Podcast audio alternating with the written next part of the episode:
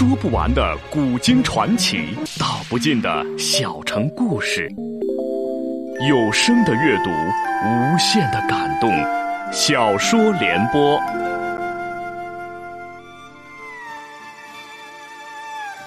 三国末年，司马氏把持魏国朝政，不惜私养死士，以暴力暗杀政敌。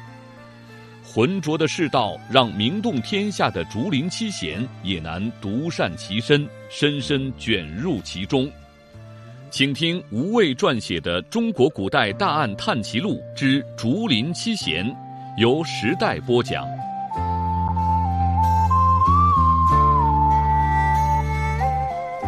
刘玲先将妻子扶到屋内躺好，这才出来招待钟会，问道：“哎，钟司令。”你还没有告知你今日光临，所谓何事啊？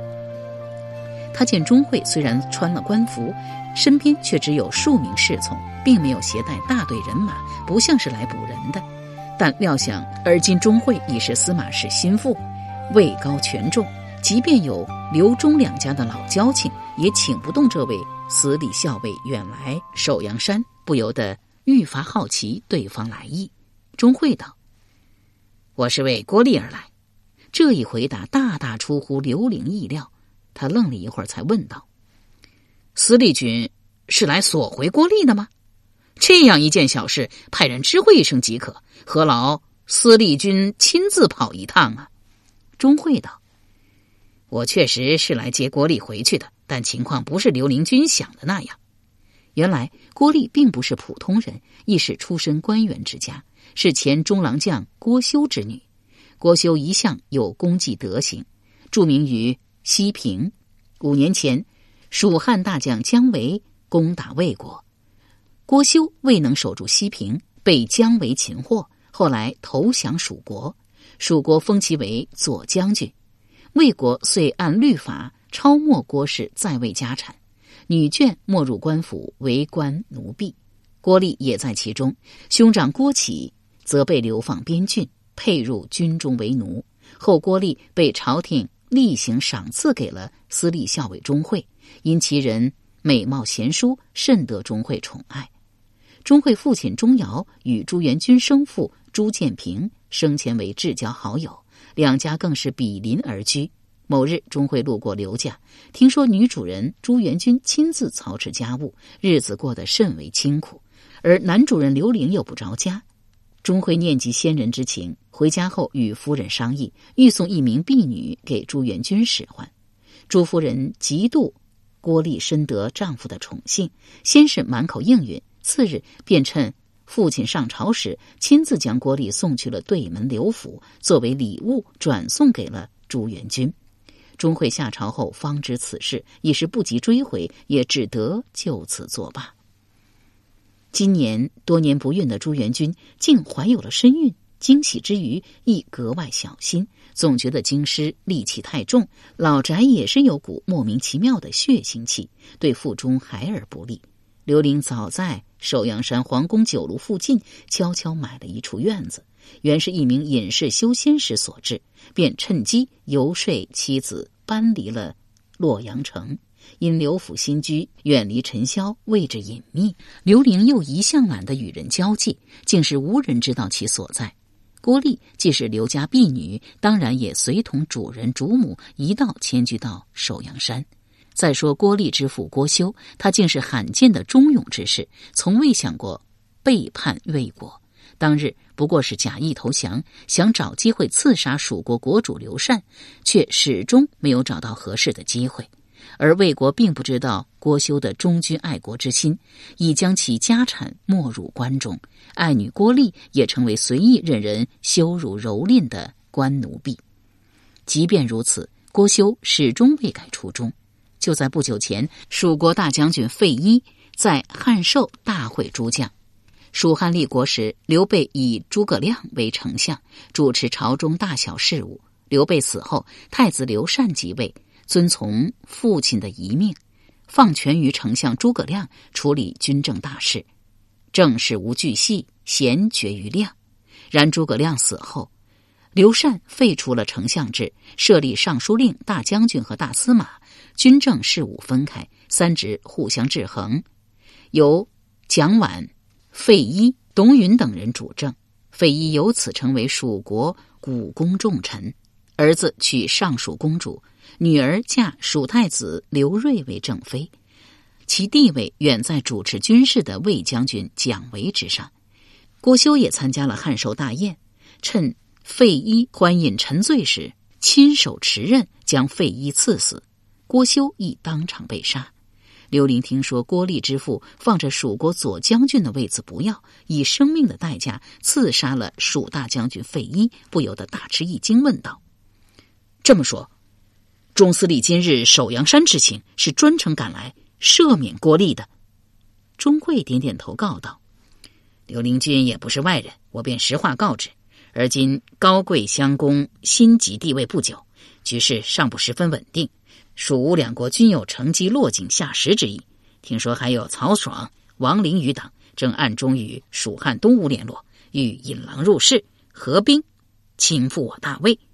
一边说着，一边留意的观察着刘玲的反应，又道：“刘玲君虽人在竹林，却心系天下，想必早就知道这些事了。”刘玲摇头道：“我是人在松林，心系九庐。”司礼军说的这些军国大事，我一概不知，也毫不关心。但郭立既是忠臣后代，又在我家遇刺，我有责任得弄个清楚明白。钟会道：“费祎官任大将军，在蜀国举足轻重，而今他遇刺身亡，蜀国遭遇重击。郭修将军舍身之举，可谓解决我魏国一大难题，而且这桩事还另有重大意义。”自刘备称帝，蜀国军政便由丞相诸葛亮主持。刘备既是汉宗室子弟，蜀国亦以汉室正统自居，总想统一天下，恢复昔日汉室荣光。其实，虽然魏蜀吴三国鼎立，但魏国占尽中原之地，人口众多，国力强大，且英才辈出，蜀吴实难以望其项背。蜀国试图以一州之地扫平天下。实是以卵击石，不自量力。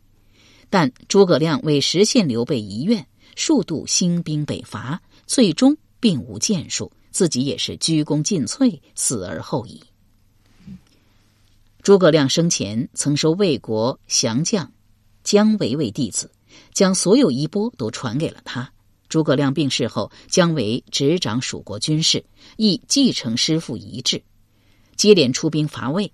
蜀国有见识者，如费祎等人，已意识到以蜀地之力进取中原不过是痴人说梦，不断兴兵只能突然消耗国力。于是蒋维每遇兴军大举，费祎常制裁不从，与其兵不过万人，还劝蒋维道：“我等不如丞相亦已远矣，丞相犹不能定中下，何况是我等呢？不如保国治民，静守社稷，以其功业等待。”有能者去继承，不要袭击侥幸而决成败于一举。若果不如其志，悔之无及。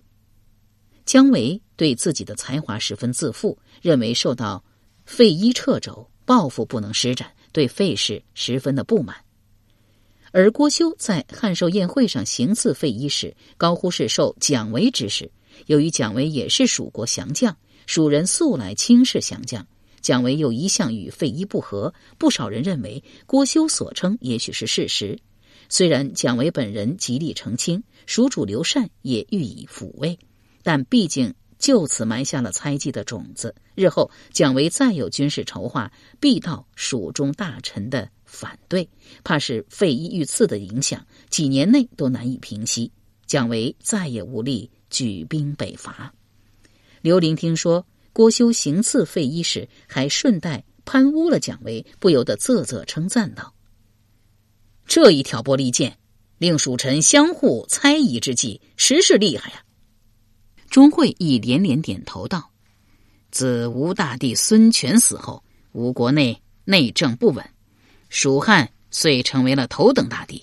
而今郭修郭将军凭一己之力，便消弭了大患，实是有功于社稷呀。”司马大将军已向朝廷上书，请求追封郭修为长乐乡侯，恩赦其家人，还其家产，郭丽自此非但不是奴婢身份，而且贵为乡侯之女，一辈子有享不尽的荣华富贵。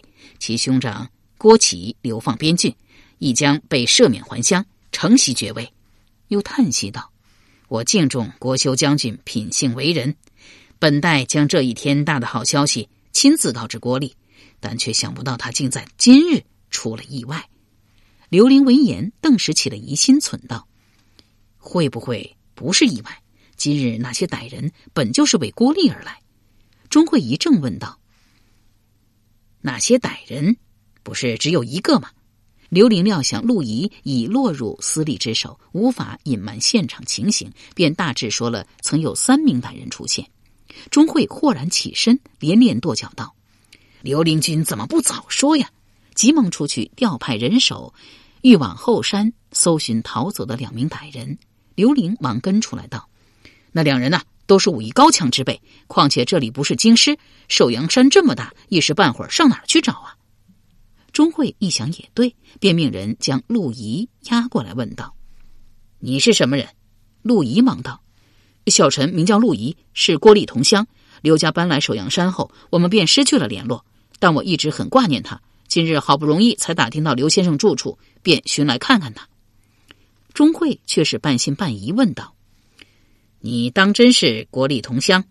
陆仪道：“是，刘先生可以为小臣作证。”刘玲便道：“他是叫陆仪。之前我住在洛阳城中时，见他来找过郭丽几次。”钟会道：“你既然跟郭丽是同乡，且一直有来往，为何突然要杀他？”陆仪大叫冤枉道：“小臣怎会伤害郭丽呀？不是小臣杀人呢。”钟会道：“那你倒是说说。”到底是怎么回事？陆仪便大致叙述了经过。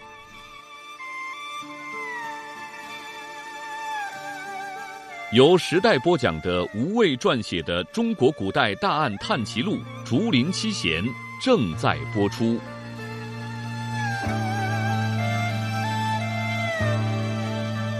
陆仪抵达刘家时，女主人朱元君正坐在前院晒太阳。因为认得他是郭丽同乡，也没有感到意外。陆仪因与郭丽许久未见，有不少话要说，便约他同去后院。但过了一会儿，忽然听到前院朱元军惊叫了一声。郭丽担心主母有失，正待赶去查看，忽然不知从哪里钻出来一个带竹笠的灰衣人，挥剑便刺中了郭丽。陆仪大为悲痛，立即拔出兵刃，上前与那灰衣人殴斗。但对方武功高强，竟一时站骑不下。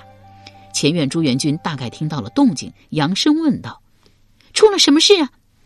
陆仪一心对付灰衣人，不及去照看朱氏，只高叫道：“郭丽被人杀死了！”双方斗了一会儿，又冒出一名身材高大的黑衣人来。那灰衣人一见到对方，便立即舍了陆仪，要上前杀死那黑衣人。陆仪为了给郭丽报仇，势必杀死灰衣人。但有两次，他将要得手时，却又被黑衣人以兵刃挑开。钟会听了经过，不禁皱眉问道：“你是说灰衣人杀了郭丽，然后灰衣人要杀黑衣人，黑衣人却不让你杀灰衣人？这都是什么跟什么呀？”刘玲忙道：“我虽然不会武功，但我看到的情形也是那样。”陆仪道：“而且，那灰衣人是名女子。”钟会大为愕然，问道：“当真是女子吗？你可曾看得清楚？”陆仪道：“那两人，一个蒙了面巾，一个戴着竹笠，面目自然是看不到的。但以身姿步伐来看，黑衣人是男子，刀法猛健，脚下暗合军阵，应该是军人出身。灰衣人绝技是女子无疑，剑法高明，走的是江湖路数。”钟会沉吟半晌，忽冷笑道。想不到郭丽竟有你这样一位同乡，不但身怀不凡武功，而且一眼便看出对手来路，这还真是了不得。陆仪一时噎住，不由转头去看刘玲。刘玲忙道：“你别看我呀，你什么来头？我完全没有兴趣知道。我只关心谁要杀郭丽，好给钟司礼一个交代。”钟会在陆仪面前来回的走了几圈，森然道：“你知道我是谁吗？”我是堂堂司隶校尉，司隶府可是九死一生的衙门，等你进了那里，我杀你就像碾死一只蚂蚁那般容易。”又提高声音喝道：“还不快些给我说实话！你到底是什么人？”陆仪只得道：“小臣确实名叫陆仪，原是郭修郭将军帐下亲兵队长。当年蜀国大将姜维攻陷西平，郭将军被俘，臣受伤从城头落下，侥幸未死，为附近乡人所救。等臣伤好，才知道郭将军已经投降了蜀国，而小臣自己也早被以阵亡的名义上报。小臣一时心灰意冷，亦不愿意再回军中，便想干脆以死人的名义活着算了。不过。”当年小臣追随郭将军时，常听他提及爱女郭丽的名字，一时起意来到洛阳，辗转寻到了郭丽，怜悯她明明是官宦之女，却受父牵累，为人奴婢，所以谎称是他同乡，时时探访照顾。钟会森然道：“当真如此吗？”陆仪昂然道：“司礼君不信的话，可以去翻查兵册名籍，若是没有陆仪的名字，臣愿意死在司隶府帐下。”钟会道：“郭立知道你以前是他父亲郭修郭将军部署吗？”陆仪道：“当然知道。第一次见面时，我便将实情告诉了他。”钟会思虑了一会儿，又问道：“既然你没有杀人，为何立足到场时还要翻墙逃走？”陆仪道：“小陈听到刘先生高喊‘私立的大队人马到了’，一时发慌，生怕惹上麻烦，翻墙逃走只是本能反应。”钟会。微微眯眼，转而盯着刘玲道：“刘军知道我今日要来保地。”刘玲忙道：“我又不能未卜先知，怎会知道？不过是看到陆仪和其他两人在后院斗殴，又无力阻止，搞不好还会向我动手，便随口喊了一句，想抬出私利的名头将他们吓走。”又笑道：“事实证明，效果很好啊！他们一听啊，便立即停了手，落荒而逃。”哎，钟司礼，你威名在外，果然不是盖的。钟会对自己的才干颇为自负，自认为任司隶校尉以来，境内治安大为好转。闻言得意一笑，想了想，便命人解开陆仪绳索，问道：“你说你曾因守城受了重伤，伤势虽然早好了，但总该有伤疤留下吧？”陆仪便解开衣带。脱下上衣，却见其后背有一道长长的刀疤，中心部位依然有三寸来长的疤肉隆起，足见当年受伤之重。钟会这才信了对方的话，神色缓和下来，安慰道：“你大难不死，虽未归军，但也情有可原。尤其不忘救主，暗中维护郭将军之女，可见有忠正之心。”陆仪当即单膝跪地请罪道。郭将军以降蜀为旗，左将军是我魏国的仇敌，臣本不该暗中照顾叛贼之女，但臣幼时本是孤儿，是郭将军收留了小臣，教臣武艺，对臣实有养育之恩，臣实在不忍心，臣实有罪，请司隶军按律法治臣的罪便是。钟会因为钟爱郭丽，对暗中照顾他的陆仪多少也有些爱屋及乌，又觉得陆仪的耿直忠心可以为自己所用，便道：“受人滴水之恩，当以涌泉相报。你不过是报答救主恩情而已，何罪之有？”亲自上前扶起陆仪，告知了郭修韦降一事。陆仪瞪大眼睛，愣了半晌，才问道：“郭将军是假意投降？”好寻机会行刺蜀国重臣，得到肯定的答复后，又娇怯的问道：“那么郭将军他？”钟会叹了口气道：“当然是当场以身殉国了。”陆仪泪水涔涔而落，又觉得身为男子当众哭泣太过难堪，自躲到一旁墙下去了。钟会见状，愈发欣赏陆仪的忠诚，起了爱才招揽之心，只是不便当着刘玲的面表露。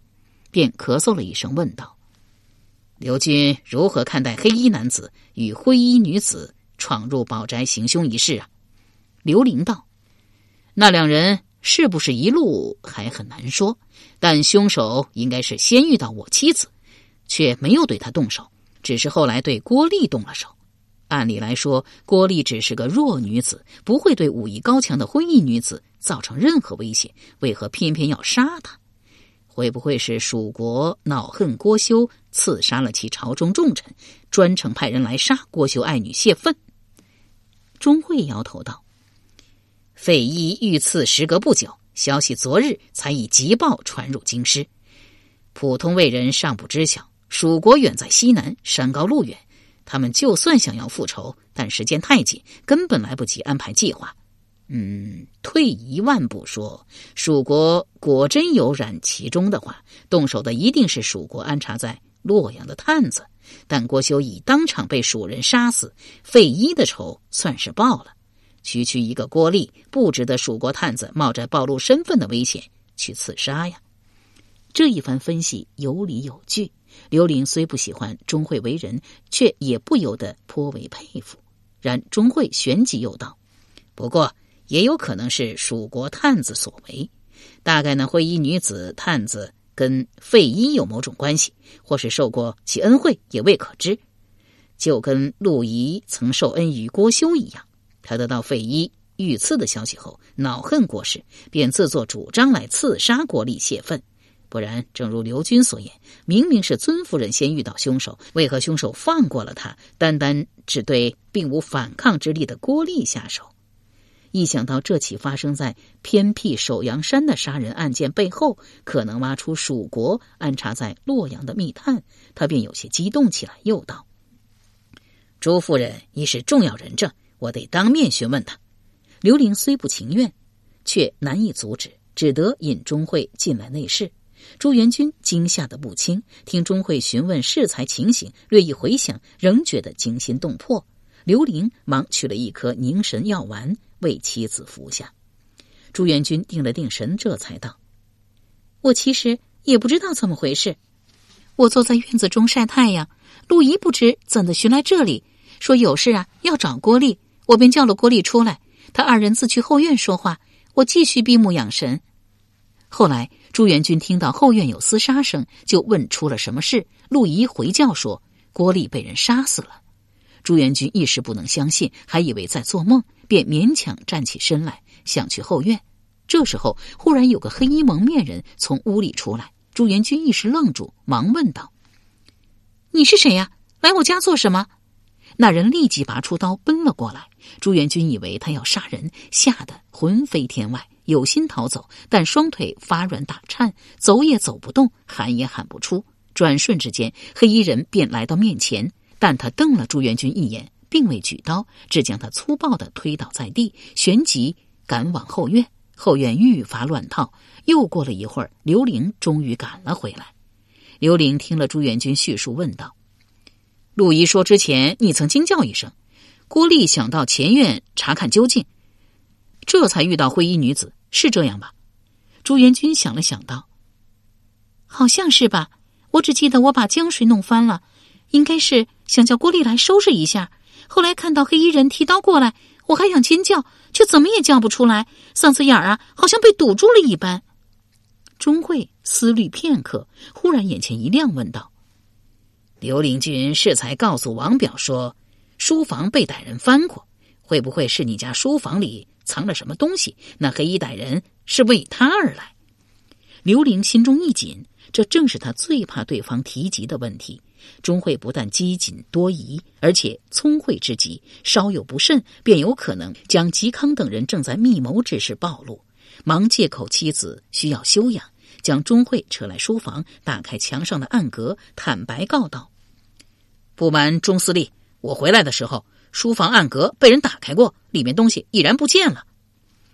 钟会果然起了警觉之色，问道：“哦，敢问刘灵君，这暗格中装的什么？”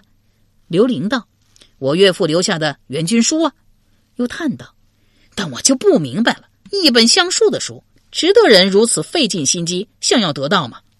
钟会却笑了出来，跟着解释道：“刘灵君久在红尘外，不知民间最迷信这类方术啊。”刘灵君可知道赵达？刘玲道：“不知，那是什么了不得的人物啊？”钟会道：“那可是东吴国主孙权至死也念念不忘的人。赵达曾是洛阳一带极为出名的方士，研究九宫算术，深得奥妙。后避乱江东，东吴孙权称帝后，总想扫平魏蜀，一统天下。”决意画一张包揽天下的山川地势军阵之像，赵达因妹赵氏善画，遂举荐其入宫作画。赵氏听了孙权要求，笑道：“丹青之色，甚易熄灭，不可久保，妾能刺绣，列国方伯之上。写以五岳河海城邑行阵之形。”于是绣了一幅九州五岳之仕图，见者无不目瞪口呆。虽极次木侯，云梯飞渊，无过此例也。诗人谓之真绝。除刺绣之外，赵氏还擅长织锦丝幔，能于指尖以彩丝织云霞龙蛇之锦。由时代播讲的无畏系列小说《竹林七贤》，今天就播送到这里，请明天继续收听。